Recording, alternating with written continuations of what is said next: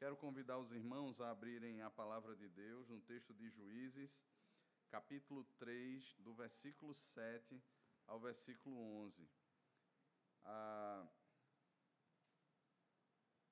eu lembro muito de Vitor, né? Quando a gente ouve choro de bebê no culto, e isso não é ruim, a gente não deve ficar preocupado ou de alguma forma dizendo assim, essas crianças estão aperreando e atrapalhando o meu culto. Pelo contrário, irmãos, é uma bênção. E eu espero que tenhamos muitos choros de bebê aqui, há muita criança chorando aqui, porque é uma bênção, não o choro da criança em si, né? se ela está chorando alguma coisa, mas com relação ao barulho, que a gente possa treinar os nossos ouvidos e o nosso coração, porque isso é fruto da graça, a herança do Senhor são os filhos. Então, aqueles que têm orado por filhos, continuem orando e trabalhando nisso aqueles que não têm orado ainda, que possam começar a orar. Né? E aqueles que ainda vão demorar um pouco e de repente ficam pensando né, em choro de bebê, se acostumem, porque é o que mais vocês vão ouvir depois casarem, viu? E é uma bênção. E se acostumem aqui no culto também. Se Deus quiser, nós teremos outras crianças chorando aqui, tá bom? Ah, Juízes capítulo 3, do versículo 7 ao versículo 11, nos diz assim a palavra do Senhor. Os filhos de Israel fizeram o que era mal perante o Senhor e se esqueceram do Senhor, seu Deus, e renderam culto aos Baalins e ao poste ídolo. Então a ira do Senhor se acendeu contra Israel e ele os entregou nas mãos de Cusã-Risataim, rei da Mesopotâmia. E os filhos de Israel serviram a Cusã-Risataim oito anos. Clamaram ao Senhor os filhos de Israel, e o Senhor lhes suscitou o libertador, que os libertou Otiniel, filho de Kenaz, que era irmão de Caleb e mais novo do que ele. Veio sobre ele o Espírito do Senhor e ele julgou a Israel. Saiu a peleja e o Senhor lhe entregou nas mãos a Cusã Risataim, rei da Mesopotâmia, contra o qual ele prevaleceu. Então a terra ficou em paz durante quarenta anos. Otiniel, filho de Kenaz, faleceu. Vamos orar ao Senhor mais uma vez. Senhor, estamos diante da tua palavra, é por ela que o Senhor nos edifica, exorta, consola e desafia o nosso coração a dependermos mais do Senhor, a vivermos uma vida de santidade, a assim agradarmos ao Senhor com os nossos pensamentos, palavras, obras, com todo o nosso ser. Pedimos que o Senhor, Pai, nos fale ao coração, que teu Espírito ilumine os olhos do nosso coração e nos leve, Pai, a compreender a tua vontade aqui nessa manhã para a nossa vida. Nós assim oramos no nome de Jesus. Amém. Fale-me boas coisas sobre a sua mãe. Que frase estranha, né? Mas essa frase marca o início de um filme chamado Blade Runner, O Caçador de Androides, lançado nos anos de 1980. No filme, androides projetados para imitar os humanos, eles regressam à Terra e voltam para perseguir alguns objetivos bem definidos: saber de onde vieram, quem os fez e qual o seu passado. Eles são carentes de recordações e o ato de recordar significa chamar de volta ao coração. Recordar significa trazer à tona o saber ainda não consciente do passado. Na recordação, a memória não repete nem racionaliza. E é interessante isso ela tece por meio de imagens revividas no presente a experiência do passado. Androides não podem falar do que não possuem, ao contrário de nós. Eles ah, não têm história, eles não possuem tempo e memória nesse sentido. Eles não são humanos. Segundo Timothy Keller, na Bíblia, eu abro aspas aqui, na Bíblia, lembrar e esquecer tem um significado espiritual. Portanto, dizer que os israelitas se esqueceram de Deus é dizer que eles não eram mais controlados pelo que sabiam. Embora os israelitas soubessem quem Deus era e o que ele desejava, isso não era tão real para eles. Esse também é um problema espiritual de hoje. O que nossa mente sabe não é real para o nosso coração e para todo o nosso ser. Podemos reconhecer intelectualmente que algo é verdade, mas, bem no íntimo, essa verdade não se apodera de nós, não nos sensibiliza, não nos controla. O motivo de os israelitas, assim como todos nós, estarem sempre precisando de avivamento, era o fato de que as verdades sobre Deus, outrora vibrantes e reais para eles, acabaram se tornando irreais. Embora conheçamos as verdades sobre Deus, podemos facilmente esquecer o significado de sua realidade em nosso coração. Fecho aspas. Após as duas introduções que nós tivemos aqui no livro de Juízes, lembrem os irmãos do capítulo 1, uma introdução tendo em vista mais a atuação das tribos quando entraram na terra, se eles obedeceram ou desobedeceram ao Senhor. E nós percebemos que em alguns casos houve um tipo de obediência parcial até que os povos se mostrassem mais fortes, até que viesse uma acomodação na mente de de repente terem aqueles povos pagãos como sendo seus escravos, até que veio uma consciência de que poderia se conviver pacificamente com os povos da terra. Já no capítulo 2, nós percebemos aqui uma questão mais teológica, um olhar mais teológico do narrador sobre todos aqueles fatos que aconteceram após a morte de Josué.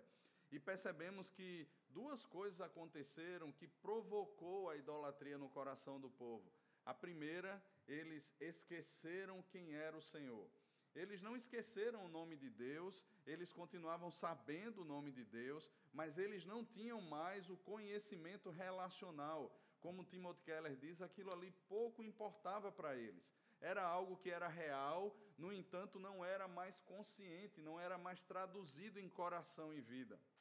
E um segundo aspecto, eles abriram mão ou esqueceram também os feitos salvíficos do Senhor. O Senhor que os havia libertado do cativeiro do Egito, da terra da escravidão, e os havia conduzido para a terra prometida. E lembre que o Egito era um tipo, ou tipificava o nosso estado de queda, o nosso estado de pecado. Nós estávamos mortos, éramos escravos do coração, escravos desse mundo, escravos de Satanás, estávamos presos na terra do pecado e o Filho de Deus nos transportou para o seu reino. Nós fomos tirados dessa situação de um império de trevas e transportados para o reino do Filho do amor de Deus. Essa é a obra da salvação. Deus nos tira do Egito e, por meio de um libertador, ele nos conduz até a terra prometida, que também era um tipo, que também era uma sombra daquilo que haveria de vir, o novo céu e a nova terra. Certeza, irmãos, que quando nós observamos esses dois esquecimentos deliberados, voluntários no coração daquela geração, nós cairemos, assim como eles caíram, num pecado muito grande, que é o pecado da idolatria. Eles antes não possuíam a idolatria ou não possuíam a adoração a outros deuses como uma perspectiva, mas agora, por não conhecerem mais o Senhor, por não lembrarem mais dos feitos salvíficos de Deus, por toda essa realidade não fazer mais parte da vida deles, eles passaram a servir outros deuses.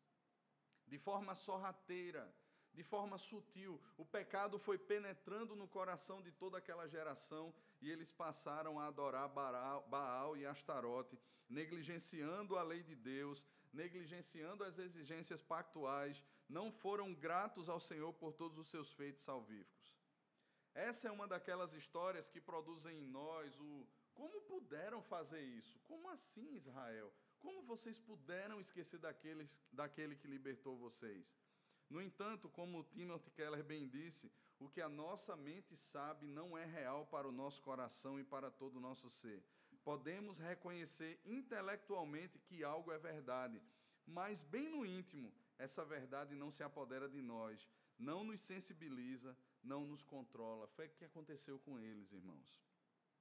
É aquilo que alguns chamam de ateísmo prático nos nossos dias. Somos muito bons com a mente, mas agimos como pagãos na prática. Eu gostaria de pensar com os irmãos nessa manhã, tendo em vista tudo isso, sobre o seguinte tema. E de repente você vai olhar para esse tema e dizer assim: como assim? Mas você vai descobrir na leitura do texto o que é que significa esse tema. O tema que eu proponho para essa manhã é o duplamente perverso chegou. Já parou para pensar? O duplamente perverso chegou. Seguindo a própria narrativa, nós podemos ver de maneira bem clara a organização do texto e suas divisões aqui. E eu chamo a sua atenção, portanto, para três aspectos bem claros aqui no texto. O primeiro deles nós já encontramos no versículo 7. Os filhos de Israel fizeram o que era mal. Esse é o primeiro aspecto que nós percebemos de maneira muito clara aqui na narrativa, naquilo que o narrador de Juízes nos passa. Veja o que diz o versículo 7. Os filhos de Israel fizeram o que era mal perante o Senhor e se esqueceram do Senhor seu Deus e renderam culto aos Baalins e ao poste ídolo. Veja a iniciação do texto ou o início do texto. Veja qual é a proposta inicial. Os filhos de Israel fizeram o mal diante do Senhor. Esse é o princípio. O que é o mal aqui? E ele traz para mim e para você o que era o mal. Eles esqueceram do Senhor seu Deus, e este é o foco desse versículo 7. Esse é o ponto central do versículo 7. Eles esqueceram do Senhor seu Deus. Nós já temos conversado sobre isso desde o capítulo 2, do início do capítulo 2. O narrador já deixa claro o sentido de esquecer-se do Senhor. Nós já vimos aqui de forma introdutória também só que eu preciso trazer isso para os irmãos, dada a seriedade desse ciclo que acontecerá sempre no livro de Juízes. Irmãos, a cada domingo aqui, quando nós entrarmos na história de um novo juiz, esse tema esqueceram do Senhor, ele será trazido, porque é algo que fez parte da história de Israel e algo que faz parte da nossa história. E muitas vezes nós temos essa consciência teológica sobre quem é Deus. E um ponto muito positivo sobre isso, irmãos, é que nós vivemos num tipo de efervescência da teologia reformada. E dentro da própria igreja presbiteriana, ah, tendo, levando em consideração que durante muitos anos, dentro da própria igreja presbiteriana, ela escolheu temas bem seletivos, aspectos da reforma a que se apegar. Só que hoje ela traz uma teologia, ou essa teologia reformada, ela vem de uma maneira bem mais forte, porque não tem a ver só com uma questão de ortodoxia seletiva de alguns pontos doutrinários, os cinco solas, os cinco pontos do calvinismo, mas tem a ver com a própria essência ou a coluna vertebral de toda a teologia, que é a teologia pactual, de como ela é feita, como ela é desenvolvida ao longo da história e como nós nos tornamos participantes delas, e mesmo assim, irmãos, participantes, ou ainda que participantes, nós tenhamos ah, considerações do nosso coração que precisam ser assumidas. Deus não nos inclui no pacto para que vivamos da mesma maneira como vivíamos antes. Eu acho que você já ouviu essa história, né? As pessoas às vezes dizem assim: olha, eu já fui salva e salvo uma vez, salvo para sempre, e Deus é quem garante a minha salvação, então eu vou viver da forma como eu quiser. Porque no final das contas, Deus vai perdoar. No final das contas, Deus, Ele é o autor e consumador da minha salvação, então jamais eu perderei, ainda que eu ande nos descaminhos do meu coração. Meus irmãos, essa é uma visão tosca e completamente equivocada do Evangelho. Viver sem considerar quem é Deus e viver sem considerar as obras salvíficas, sem considerar o pacto que foi firmado por Deus desde antes da eternidade e consumado em alianças durante a história, irmãos, é loucura. E só revela um coração que de fato não conheceu a Deus. Como é que eu posso dizer que eu amo alguém e ao mesmo tempo ferir, machucar, magoar essa pessoa? Eu não posso viver uma relação pactual como um esposo adúltero, como uma esposa adúltera, e nós vimos isso no domingo passado. A mulher casada, ela se transformou numa adúltera. Ela se prostituiu com outros deuses. E o Senhor, ele faz questão de trazer à tona as cláusulas do pacto, e nós vimos isso aqui, Deuteronômio capítulo 7, o Senhor deixa claro a questão da idolatria e as consequências que viriam como a quebra do pacto. Então, meus irmãos, não considerar todas essas coisas, não pensar sobre essas coisas, não levar em consideração quem é Deus, quem nós somos diante de Deus e vivermos deliberadamente no pecado, assim como esse povo estava vivendo, esqueceram de Deus, é loucura. Representam descaminhos do nosso coração. E a nossa falta de compreensão sobre quem de fato é Deus, a nossa falta de relacionamento com o Senhor. Eles esqueceram do Senhor e passaram a adorar os Baalins e ao poste ídolo. Aquilo que não era uma proposta se tornou uma proposta agora ao coração deles. João Calvino já dizia isso muito é citado, né, que o coração do homem é uma fábrica ou como uma fábrica perpétua de ídolos. E na verdade, irmãos, os ídolos eles são a criação do nosso coração para justificar os nossos desejos. É muito mais fácil pôr a culpa num ídolo e viver de acordo com as suas cobranças.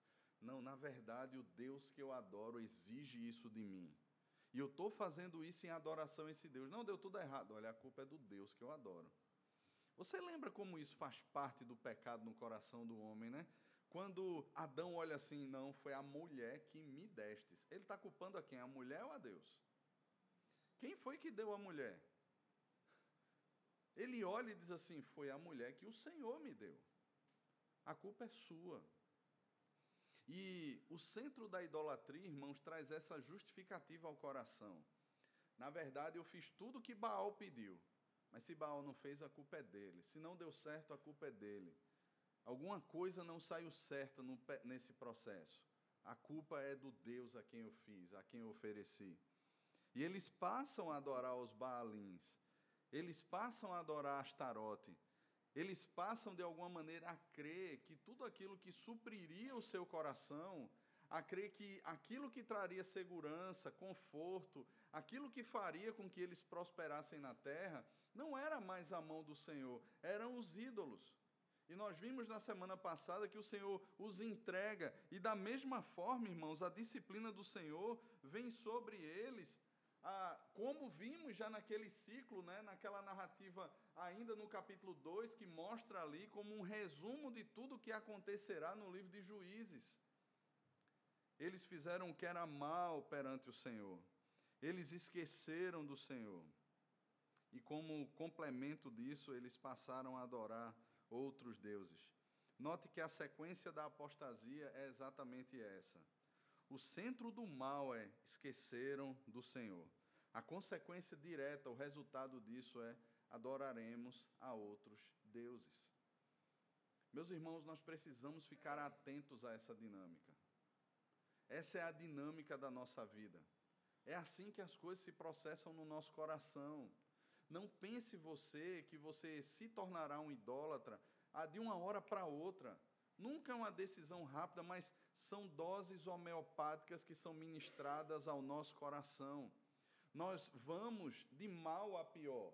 É aquilo que o salmista diz: um abismo, ele vai chamando outro abismo. A coisa começa de forma sutil no nosso coração, aparentemente singela até, aparentemente como algo que não é, mas que no fundo, no fundo é. E nós vamos cedendo aquelas cantadas, nós vamos cedendo a aquelas luzes que vão brilhando ao nosso redor e de alguma maneira o nosso coração, ele vai se esquecendo do Senhor e ele vai lembrando mais dessas coisas do que do Senhor. É um processo, irmãos, contínuo. Ele é dinâmico. E o mundo, como nós já vimos aqui, ele não brinca com isso. Esse assédio sempre acontecerá ao nosso coração. E aqui será revelado muitas vezes o temor dos homens, porque em muitas vezes nós faremos isso por causa da pressão que o grupo exerce sobre nós. Abriremos mão da verdade, afinal de contas, o grupo tem me pressionado sobre isso. Ontem à noite eu falava para um grupo de jovens e adolescentes numa igreja congregacional aqui em Recife, e nós pensávamos sobre isso. Na pressão que o grupo exerce, na pressão que as pessoas que estão ao nosso redor, às vezes é no trabalho, e veja, não é que essas pessoas nos encurralem contra a parede e pressionem o nosso pescoço, dizendo assim: faça isso, eu mato você. Mas é por meio de vários aspectos, irmãos, que vão seduzindo o nosso coração e nós passamos a olhar a vida dessas pessoas e a dizer assim: por que não? Afinal de contas, eles sorriem tanto, afinal de contas, eles são tão felizes. Olha o Instagram deles. E como alguém já falava essa semana, né? Muitas vezes a briga está rolando dentro de casa e dizem assim: ó, o momento da foto, aí todo mundo ri, tira a foto, depois, agora podemos brigar de novo. Mas parece que essas coisas encantam o nosso coração, porque é como se elas fossem a materialização de tudo aquilo que eu quero ser e ter. Isso vem de forma sutil. Em segundo lugar, nós encontramos no versículo 8 a disciplina por parte do Senhor. Olha o que é que diz o versículo 8: Então a ira do Senhor se acendeu contra Israel, e ele os entregou nas mãos de Cusã Risataim, rei da Mesopotâmia, da Mesopotâmia, e os filhos de Israel serviram a Cusã Risataim oito anos. Deuteronômio capítulo 6, versículo 14 e versículo 15 nos diz o seguinte: Não seguirás outros deuses, nenhum dos deuses dos povos que houver à roda de ti, porque o Senhor, teu Deus, é Deus zeloso no meio de ti, para que a ira do Senhor, teu Deus, não se acenda contra ti e te destrua de sobre a face da terra. Veja, meus irmãos, quando o povo estava nas campinas de Moabe e Moisés leu toda a lei do Senhor, nos seus discursos ali para o povo, instruindo o Senhor, os pais dessa geração ouviram tudo isso. Depois, como nós lemos Josué capítulo 23 e o capítulo 24, Josué traz à tona todas essas realidades, todas essas verdades são pregadas mais uma vez para aqueles pais. E Josué assume um compromisso: eu e a minha casa serviremos ao Senhor. E toda aquela geração de pais disseram assim: nós também serviremos ao Senhor. Eles se comprometeram em comunicar a palavra de Deus às próximas gerações. No entanto, nós temos aqui um problema muito sério. Porque se eles comunicaram tudo isso, se essa palavra foi pregada, eles não levaram, os filhos não levaram em consideração. Lembra do que Keller falou lá no início? É como se aquilo que é real não nos sensibilizasse mais, não se tornasse em nós uma prática, uma resposta ao que foi falado. E é exatamente isso que está acontecendo aqui, meus irmãos. Aquilo já havia sido anunciado pela palavra do Senhor. Deus já havia falado que Ele era um Deus zeloso, que Ele não dividiria a glória dele, que Ele não toleraria, não suportaria a, a, a idolatria do seu povo. Pelo contrário, a sua ira se acenderia contra o seu povo e Ele viria sobre o seu povo com disciplina. E aqui nós temos mais uma, mais uma sequência do que acontece. Veja. Eles adoraram os Baalins e aos postes ídolos, e como consequência disso, a ira do Senhor se acendeu ah, contra Israel. E como consequência da ira do Senhor acesa contra Israel, o que é que o Senhor faz? O Senhor os entregou nas mãos de Cusã Risataim, rei de Arã Naharaim, que é a Mesopotâmia. É interessante aqui, irmãos, alguns aspectos desse texto. O primeiro tem a ver com o ato de entregar. Entregar significa literalmente deixar a mercê, deixar sobre aqueles que você resolveu submeter o coração. Nós vimos aqui na semana passada que Deus os entregou e aqueles que eles achavam serem seus amigos oprimiram eles. Eles deram o pago, não sendo amigos, porque na verdade nunca foram, os pagãos não são no entanto, eles deram pago, oprimindo e massacrando o povo de Israel. E aqui, Deus, ele entrega o seu povo, ele deixa o seu povo a mercê, para que Israel lembre que nunca foi pela força do seu braço. Deuteronômio no capítulo 9, Deus faz questão de dizer: Olha, eu não escolhi vocês porque vocês eram a nação mais forte da terra. Eu não escolhi vocês porque vocês eram mais numerosos, mas porque eu amei vocês. E esse amor pactual de Deus guardou o povo durante toda a peregrinação, no ingresso à terra. Deus os estava guardando e quem vencia as batalhas não eram eles, era a mão do Senhor com eles. Irmãos, esse é um fato sempre mencionado nas Escrituras. Quando nós olhamos, por exemplo, a vida de José, lá no Egito, José está na casa de Potifar. E o que é que acontece com José lá? José prospera. Por quê? José era bom? Não, a mão do Senhor era com José. Depois ali a gente tem toda aquela estratagema da esposa de Potifar, ela faz o mal contra José, José vai para a prisão. Quando José está na prisão, a palavra de Deus vai nos dizer que José achou graça diante do chefe da prisão que entregou a chave das celas na mão de José. José passou a ser um tipo de administrador carcerário. Mas não era porque José era bonzinho. Não é porque ele era bonito. Tinha carinha lá, né, de inocente. Não era nada disso. O que a palavra de Deus vai nos dizer é que a mão do Senhor era com José. Quando José interpreta o sonho do Faraó, ele não diz assim, ah, eu sou bom de interpretação, ele diz, o Senhor me deu essa revelação. E a mão do Senhor era com José, e Deus o tira de um prisioneiro para a segunda pessoa mais poderosa do Egito quando o Faraó estivesse assentado sobre o trono. Quando o Faraó não estivesse assentado sobre o trono, José era a pessoa mais poderosa do Egito. E depois, quando José se dá a conhecer os seus irmãos, irmãos, José percebe ali que não foram eles que enviaram José para o Egito, mas foi a providência de Deus que enviou José para o Egito. Para que naquele momento o remanescente fiel, o povo de Deus, fosse salvo. Ou seja, meus irmãos, sempre foi a mão do Senhor. Israel havia esquecido os feitos do Senhor.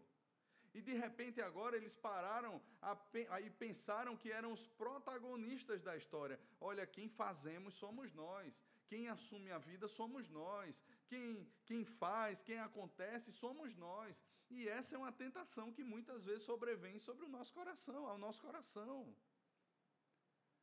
Eu conversava com um irmão aqui da igreja, alguns dias atrás, e esse irmão havia perdido um emprego, 70% da sua renda. E ele havia dito assim: rapaz, olha, eu não sei como é que vai ser isso e aquilo outro. Eu disse: o que a gente pode fazer é orar. E de alguma forma sair em campo, né? cair em campo aí, distribuir currículos, isso e aquilo outro. Na terça-feira à noite, na, na terça-feira à noite nós conversávamos e toda aquela situação e os sonhos que ele começou a falar, olha, nós pensávamos já nisso, nós estávamos pensando nisso e agora parece que a coisa toda desmoronou. Eu disse: Meu irmão, quem nos sustenta é o Senhor. Quem nos sustenta é o Senhor. É como muitas vezes eu digo, né? A pessoa quer casar e diz assim: Olha, mas não tem como. Eu digo assim: olha, o casamento não é um desejo meramente do nosso coração, ele foi instituído por Deus. E não é, irmãos, darmos um passo no escuro mas é confiarmos que aquele que criou ou instituiu o casamento é poderoso para nos sustentar no casamento. Não é que a gente vá ter aqueles ideais, né, assim de ah, eu quero uma grande, só vou casar quando tiver uma condição financeira XYZ, isso, aquilo, outro. Mas meus irmãos, muitas vezes é uma história que será construída ali nos apertos da vida mas ao mesmo tempo percebendo a provisão do Senhor a cada dia, nas coisas mais simples. O problema são os nossos alvos e os ideais de vida perfeita e daquilo que a gente vê no Instagram, ou mesmo com colegas de trabalho ou por aí, que encantam, tomam o nosso coração e levam muitas vezes a cobiças, a desejos que não serão plano do Senhor para a nossa vida. Mas sempre será o Senhor, irmãos. Sempre será o Senhor a vencer os nossos inimigos. Sempre será o Senhor a nos abençoar com o maná diário. Veja a oração que Jesus nos ensina. O pão nosso de cada dia nos dá hoje.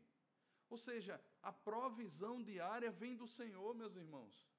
É claro que o meio que ele vai usar é você, é o trabalho, é acordar cedo todos os dias, é sair para trabalhar, é dá o seu melhor não para os homens, mas para o Senhor, fazendo ali para o Senhor. No entanto, nós não podemos, irmãos, cair no descaminho de pensar que nós somos os protagonistas da história.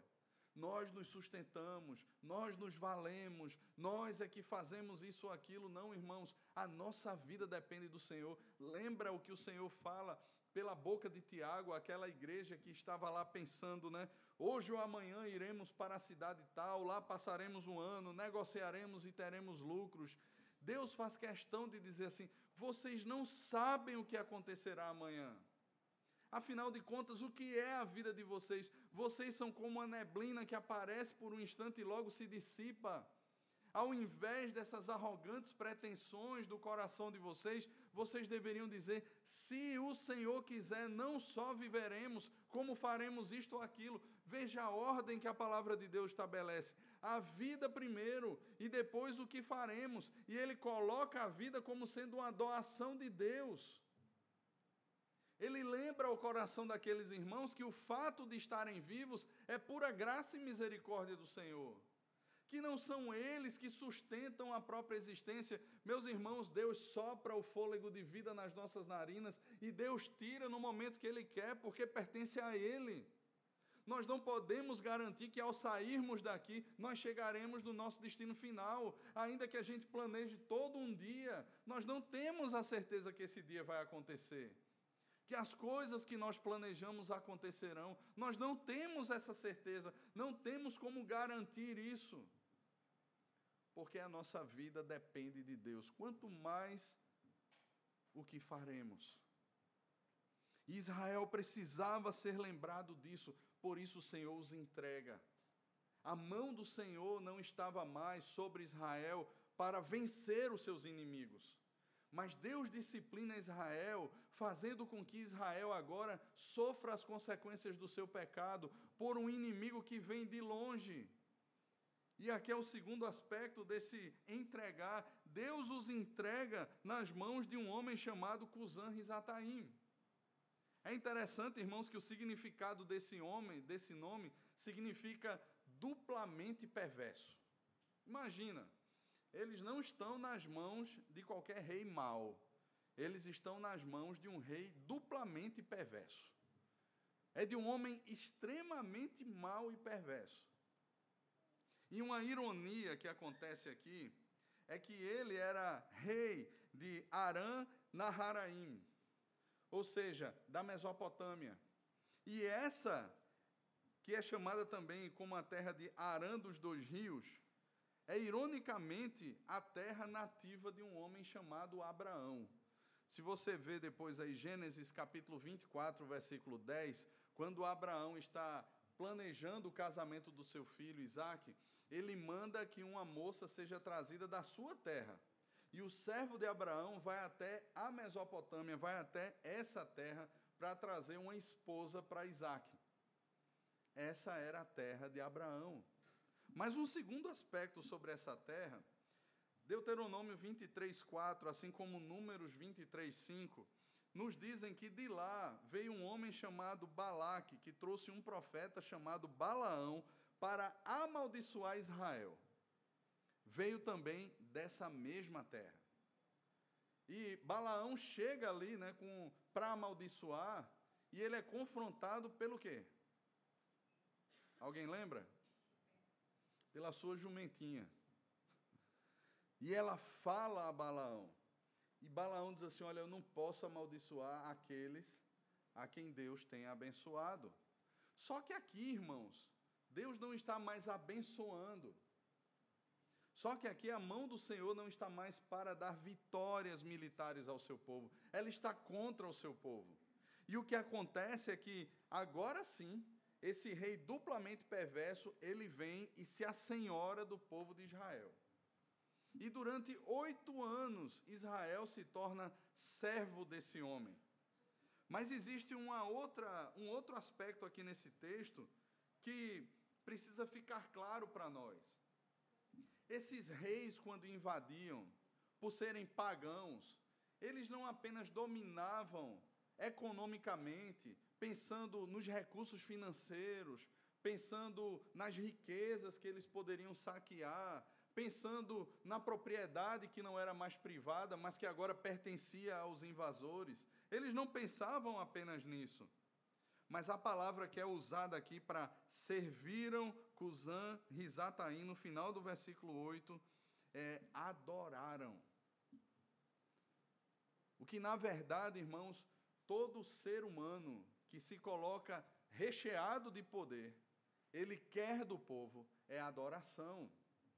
Ele quer culto ao nome dele. Ele quer ser celebrado, e esse é um princípio que acontece desde antes de Babel, mas que a gente vê de forma muito clara lá em Babel. Qual era a intenção dos construtores de Babel? Vamos lá, vamos fazer uma torre cujo seu topo chegue até o céu para que não sejamos dispersos, para que o nome seja celebrado, o nosso nome seja celebrado por toda a terra, para que não sejamos esquecidos, para que as pessoas lembrem do nosso nome e adorem o nosso nome, afinal de contas, nós fizemos a escada para os deuses descerem e nos abençoarem. Olha só que empreitada nós conseguimos. Da mesma sorte, esses reis, lembram de Faraó? Faraó, o chamado Horus vivo, era um tipo de Deus, um tipo de entidade sobre a terra. E Cusã Rizataim também cobra daquele povo adoração, e eles passam a adorar Cusã Rizataim. Eles são servos, são adoradores agora desse homem. Meus irmãos, e esse homem é um homem impiedoso.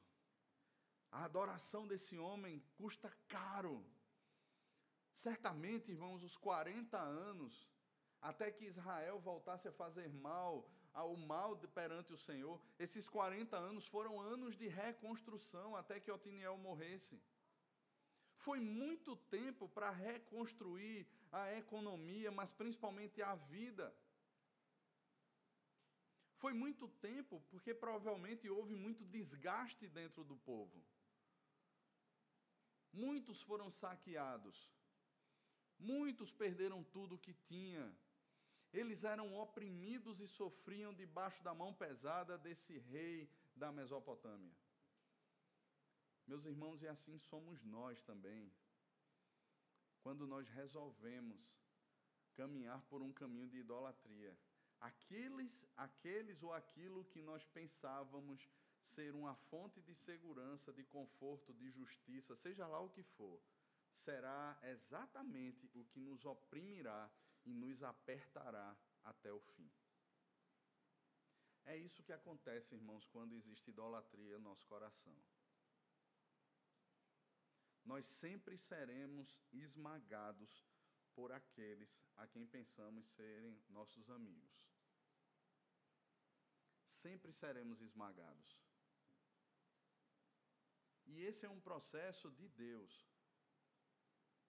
E principalmente, irmãos, e pensando aqui no povo de Deus, porque os povos pagãos, eles vivem nessa perspectiva porque é o que eles têm.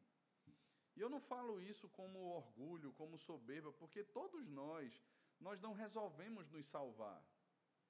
Nós fomos alvo do amor de Deus e isso deve humilhar o nosso coração, porque estaríamos na mesma situação, sem esperança, buscando qualquer tipo de tábua de salvação que passasse adiante de nós, buscando qualquer tipo de pessoa que chegasse diante de nós dizendo assim: Olha, eu vim para salvar você. Eu vim para estabelecer a paz e a justiça na terra. Eu vim para estabelecer a verdade, a bondade e o verdadeiro bem-estar da sociedade. Meus irmãos, o mundo só tem isso para se apoiar, mas nós não. E aqui precisamos ser lembrados, irmãos, que Deus é quem vence todas as nossas batalhas. É Deus quem nos sustenta, é Deus quem nos supre, é Deus quem nos abençoa, é Sua boa mão sobre nós, irmãos, que nos faz prosperar nessa terra. Não somos nós, nunca será eu, nunca será você, não seremos nós jamais os protagonistas dessa história. E a disciplina do Senhor, irmãos, vem exatamente nesse momento. Se nós esquecemos, Deus faz questão de nos lembrar. E o processo de Deus lembrar ao nosso coração é por meio da disciplina. Timothy Keller diz o seguinte, abro aspas, até mesmo ao castigar o seu povo, Deus age com bondade. Se ele não tivesse causado sofrimento e dificuldade, os israelitas não teriam notado a situação em que se encontravam não teriam percebido como estavam escravizados espiritualmente. Deus manda sofrimento aos israelitas, não para lhes dar o troco, mas para redimi-los. Ele continua fazendo isso. Veja o que, por exemplo, nos diz, eu fecho aqui as aspas, veja o que diz 1 Carta aos Coríntios, capítulo 11, versículo 32. Mas quando somos julgados por Deus, nós somos disciplinados pelo Senhor para não sermos condenados com esse mundo. E aí, de repente, a gente para e olha assim: não, mas eu não estou debaixo de uma disciplina da igreja, então não estou sendo disciplinado pelo Senhor. Meus irmãos, todos nós somos disciplinados pelo Senhor. Hebreus, no capítulo 11, diz assim: olha, se você está sem disciplina, da qual todos os filhos têm se tornado participantes, logo já não sois filhos, e sim bastardos. Todos nós, irmãos, somos participantes e o modo como Deus disciplina o seu povo, muitas vezes é levantando governantes iníquos. É muitas vezes colocando no seu local de trabalho um chefe iníquo. É muitas vezes colocando como seu vizinho um homem iníquo que vai perturbar a sua paz o tempo todo. É muitas vezes nos colocando em situações onde o nosso coração será apertado para que lembremos que não é a força do nosso braço, para que lembremos que não é ou não somos nós os protagonistas da história, para que esse entregar do Senhor gere no nosso coração a lembrança de tudo aquilo que Cristo fez e os nossos olhos se voltem para Cristo. Até mesmo a própria disciplina eclesiástica, irmãos, ela tem essa ação didática, ou deve ter essa ação didática no nosso coração que é de nos fazer lembrar quem é o Senhor, que é de trazer o nosso coração de volta, porque em algum momento nós nos entregamos à idolatria, nos entregamos às nossas paixões e agora Deus está nos resgatando porque Ele nos ama. A bondade de Deus, ela é expressa em meio a esses processos. E ali o nosso coração é encontrado pelo Senhor e redimido mais uma vez, se assim a gente pode dizer, trazido de volta as lembranças sobre quem é Deus, sobre os feitos do Senhor. Elas não vêm sobre a mente de androides. Elas não vêm sobre a mente de robôs, mas ela vem na nossa mente, no nosso coração. O Espírito Santo faz questão de nos lembrar. E nós passamos a voltar para o Senhor. E aí, ao invés de muitas vezes nos queixarmos. Algumas perguntas nós somos chamados a fazer sobre circunstâncias adversas que vêm sobre nós, sobre momentos difíceis. E eu queria que você, pelo menos, pensasse em três perguntas. A primeira delas é: qual é a razão do sofrimento? Qual é a razão do sofrimento? Por que o sofrimento está vindo na minha vida? A segunda delas é: que pecados Deus está revelando em nós em meio ao sofrimento? Irmãos, o sofrimento nunca será o fim. É o meio. Muitas vezes, quando nós sofremos, o nosso temor de homens é revelado. O nosso desejo de controle é revelado. Muitas vezes, em meio ao sofrimento, a, o nosso chão sai e é exatamente ali que nós vemos que toda a intenção do nosso coração era sermos um tipo de Deus, de termos o governo, de termos o poder, de estabelecermos a nossa vontade, o nosso domínio, de encaminhar a nossa vida, ainda que por pretexto de humildade, pisando nas pessoas. E uma terceira pergunta: em que áreas precisamos de renovação espiritual? Que áreas da nossa vida precisam ser restauradas? Se os ídolos, se os pecados estão sendo revelados em meio ao sofrimento, quais as áreas precisam ser trabalhadas? E nesse sentido, irmãos, nós dependemos do Senhor Jesus. Nós dependemos do Espírito Santo. Nós dependemos da palavra de Deus. Nós dependemos do culto ao Senhor da exposição da palavra de Deus, nós dependemos da comunhão dos santos uns aos outros, do aconselhamento mútuo, do discipulado, dos momentos de encontro, onde o Senhor é trazido de volta ao centro. Nesse sentido, nós precisamos da mesa do Senhor, de todos os meios de graça, irmãos, que o Senhor nos disponibiliza para que utilizemos. De alguma maneira, o nosso coração, ele será revelado nesses momentos e de alguma forma Deus por esses vários meios de graça, por esses caminhos que ele mesmo dispõe, encontrará o nosso coração e nos trará de volta.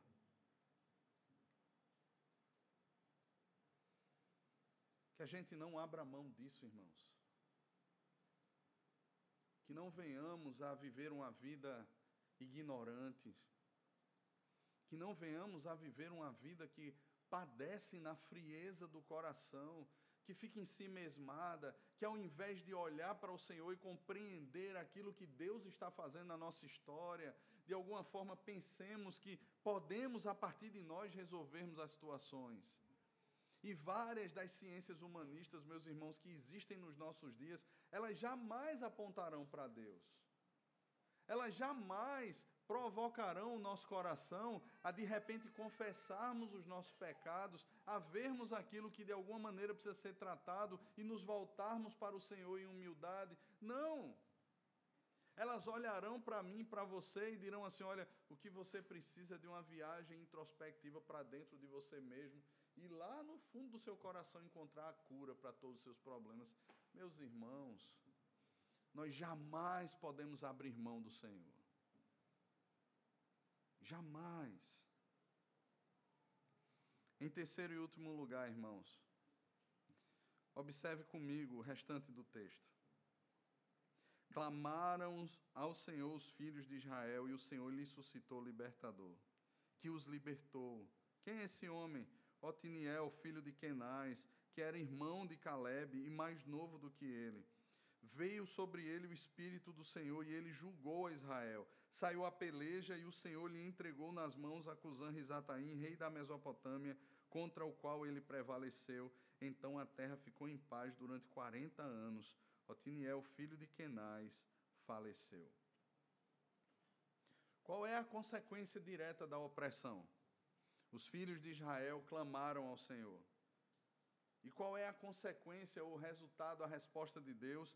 Deus levantou um libertador. E esse libertador fez o quê? Resgatou o povo como consequência de Deus o ter levantado. Mas o foco do texto é: o Espírito do Senhor o capacitou. O Espírito do Senhor o capacitou. Qual o resultado do Espírito do Senhor ter capacitado Otiniel? Ele liderou Israel. Essa é a consequência direta. Qual é o outro foco do texto? Otiniel e o povo de Deus foram à batalha. E qual é a consequência deles terem ido para a batalha cheios do Espírito, liderados por um homem de Deus? A consequência é o Senhor entregou em suas mãos Cusã Rizataim. A terra teve paz durante 40 anos, até que viesse a morte de Otiniel. Você percebe na sequência da narrativa como as coisas acontecem.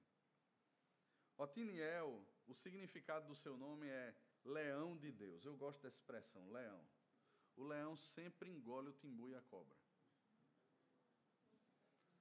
Ele tem o seu nome, o significado leão de Deus. E de repente, quando a gente olha para a força de um leão, quando a gente olha para para como ele é feroz, para o tamanho daquele animal, a gente diz assim: nossa, Otiniel então é o cara.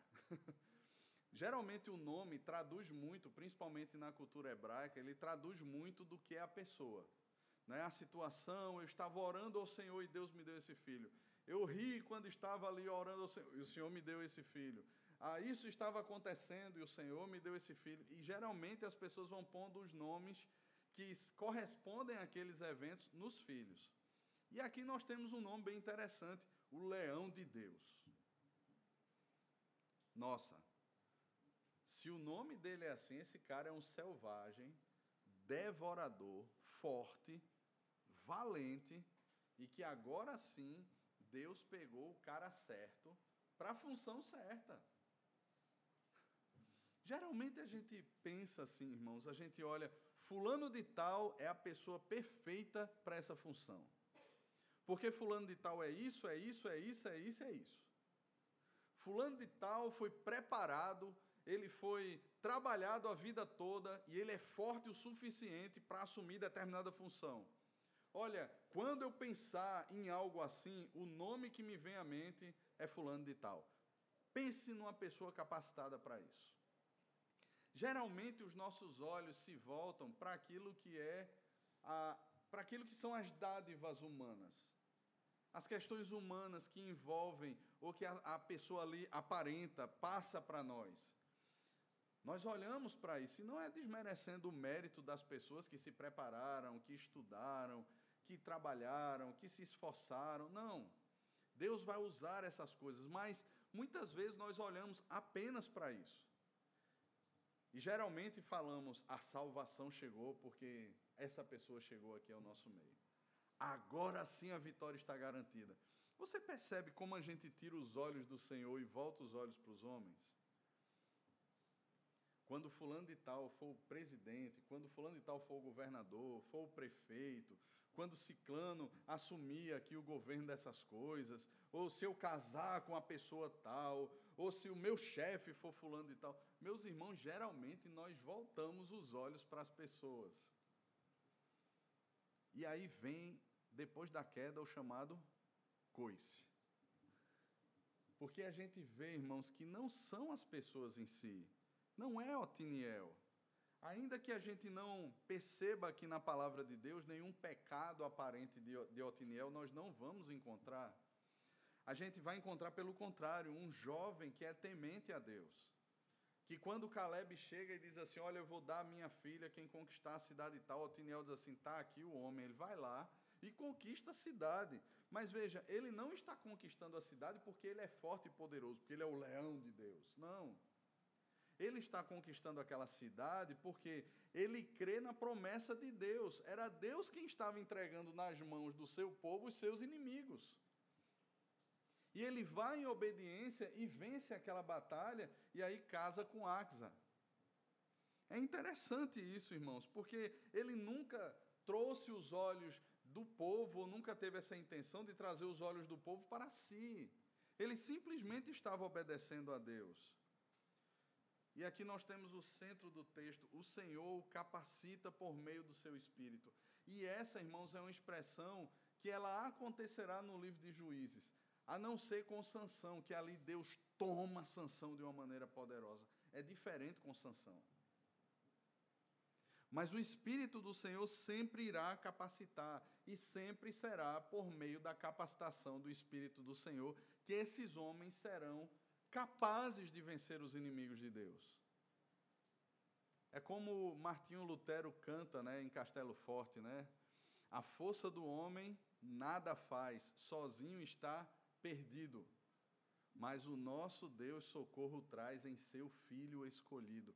Meus irmãos, a força do homem nada faz. Ou como aquele outro hino que nós cantamos, não é dos fortes a vitória, nem dos que correm melhor, mas dos fiéis e sinceros que seguem junto ao Senhor. Meus irmãos, a força, a capacitação, ela sempre virá do Senhor. Otiniel então está capacitado pelo Senhor, ele lidera, ele vai à batalha e, como consequência, o Senhor entrega Cusã Rizataim nas suas mãos. Note aqui as ações de Deus. Veja, não são as ações de Otiniel. Primeiro, Deus chama. Deus levanta Otiniel. Quem chama, quem vocaciona é o Senhor. E nesse sentido, meus irmãos, todos nós somos vocacionados pelo Senhor. Deus nos chama. Deus nos chama a enfrentar as lutas. Deus nos chama a percebermos os nossos inimigos. Deus nos chama ao serviço a Ele. Deus nos chama ao casamento, Deus nos chama a criarmos filhos, Deus nos chama ao trabalho, Deus nos chama à participação na igreja. Deus é quem sempre nos vocaciona, irmãos, para todas as dimensões que existem na nossa, na nossa existência. Nós somos vocacionados pelo Senhor. Mas vejam um segundo aspecto aqui: quem capacita é o Senhor. Não somos nós que nos autocapacitamos. Não somos nós que tocamos o dedo na tomada e recebemos ali uma descarga de energia santa para sairmos, fazermos e acontecermos. Não. Essa capacitação, irmãos, para enfrentarmos os inimigos, essa capacitação para percebermos quem eles são e podermos dizer não às suas tentativas de assediar o nosso coração, essa capacitação para sermos pais, essa capacitação para criarmos filhos, para conduzirmos o casamento, para conduzirmos o trabalho, essa capacitação vem do Senhor. É o Senhor quem nos capacita. Mas não só isso, é o Senhor quem nos dá funções nesse mundo. O Senhor chamou Otiniel com uma função específica. O Senhor estava dando a Otiniel um ministério. O Senhor estava dando a Otiniel a liderança para que Otiniel libertasse o povo de todos aqueles opressores, de um rei duplamente perverso, duplamente iníquo, de um homem extremamente mau. Deus estava capacitando Otiniel.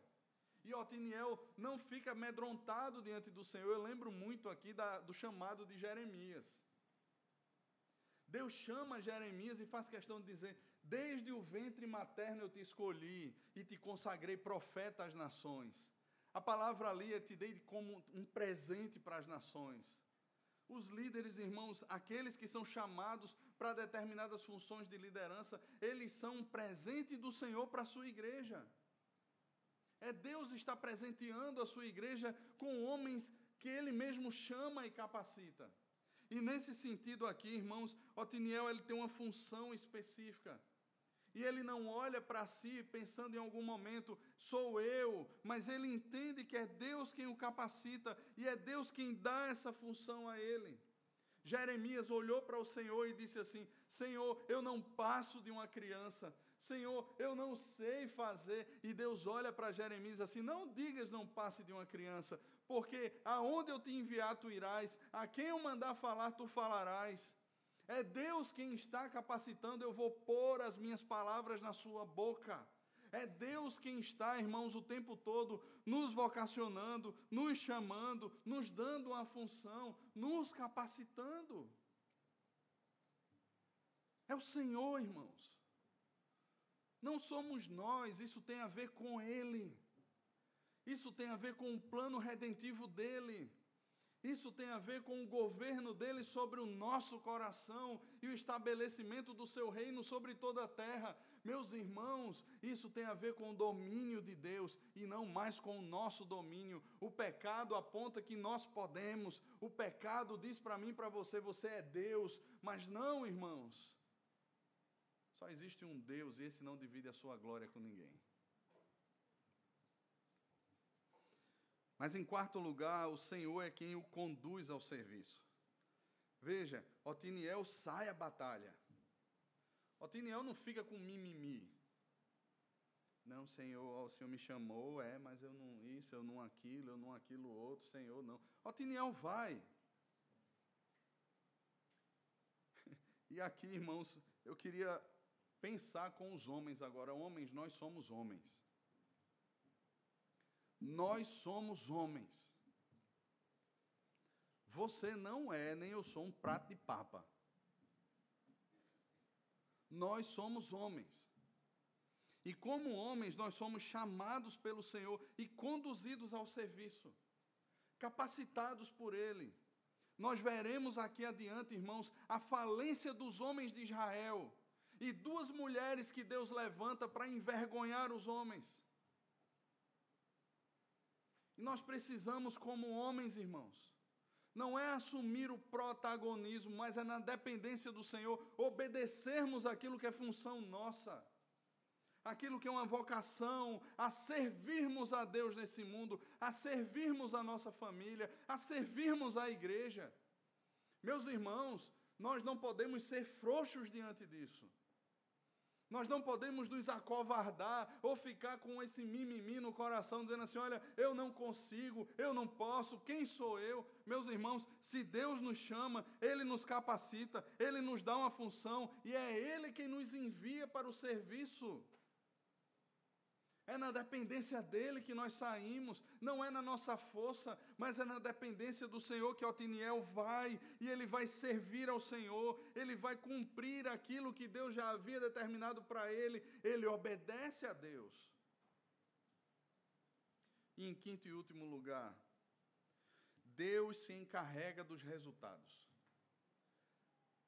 Isso aí coloca qualquer um no chão, porque se havia algum pingo de glória que a gente pudesse dar ao Otiniel, não foi a Otiniel. Veja, Deus entregou Cusã Rizataim nas suas mãos. Meus irmãos, da mesma forma que Deus havia entregue o seu povo nas mãos de Cusã Rizataim, agora a história mudou. E não foi porque o povo disse assim: nós vamos conquistar, nós somos bons. Não. Não foi por causa disso. Deus o entregou. Israel não tinha força para prevalecer contra o rei da Mesopotâmia. Não tinha. Aquele homem duplamente perverso, irmãos, era muito pior e mais forte do que o povo de Israel.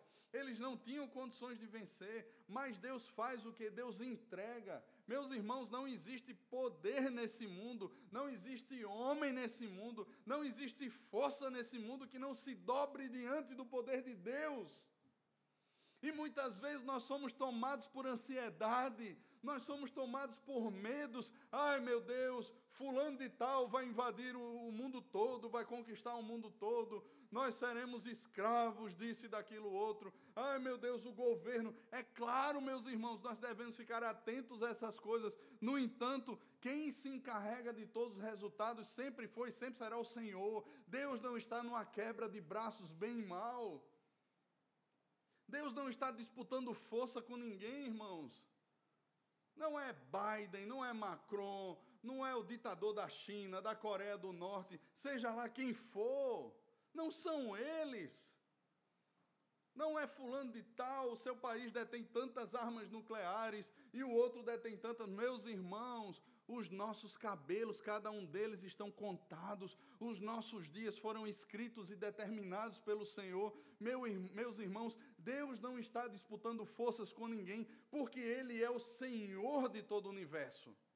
Ele é o Deus de toda a terra. É Ele, somente Ele, que se assenta no trono do universo. É exatamente isso que Isaías vê no capítulo 40. E ele olha, depois de falar sobre toda a majestade de Deus, ele olha para Israel que está ali aflito, debaixo do cativeiro, e ele diz assim: Por que reclamas? Por que dizes que o teu direito passa desapercebido diante do Senhor teu Deus? Não sabes, não ouvistes que o Senhor, o Eterno, ele não se cansa e não se fatiga.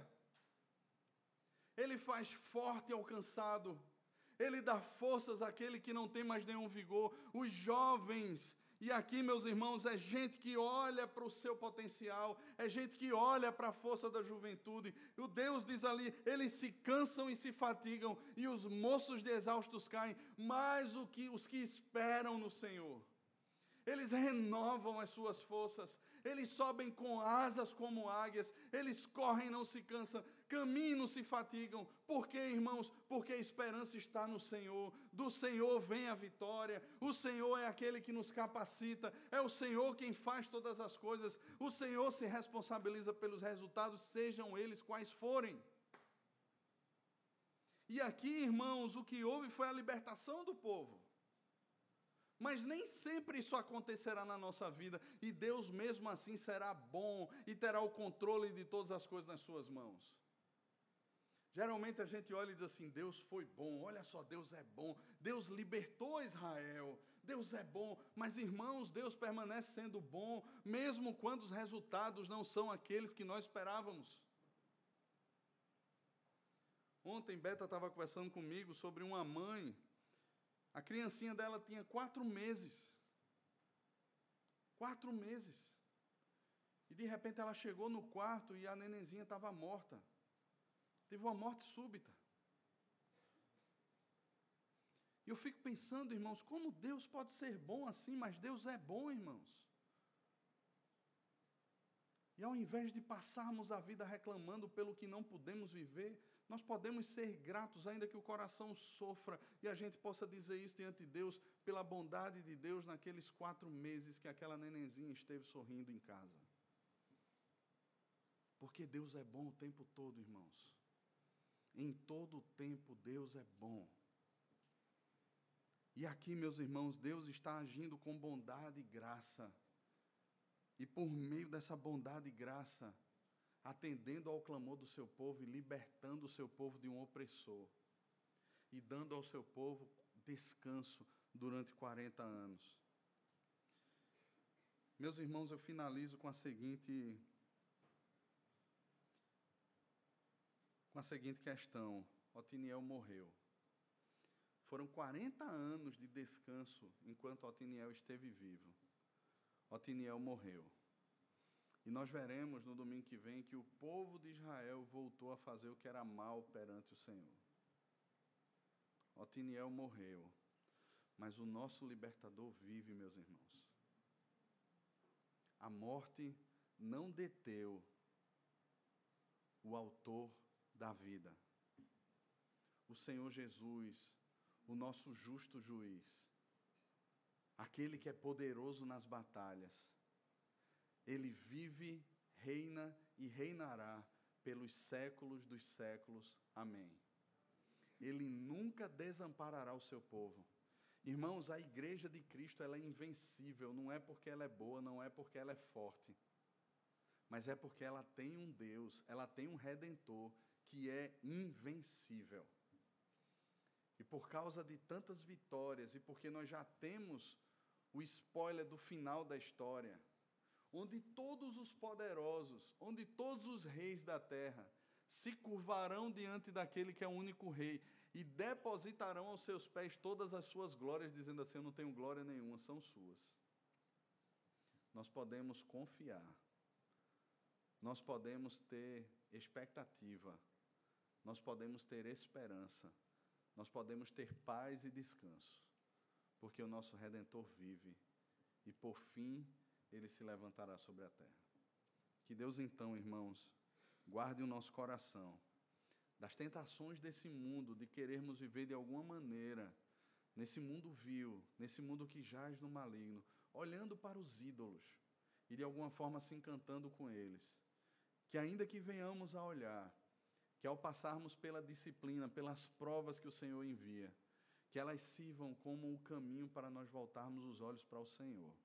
E voltando os olhos para Ele, possamos ter esperança, possamos ter paz, sabendo que o Senhor nos abençoa, nos capacita, nos chama para vivermos nesse mundo na dependência dEle.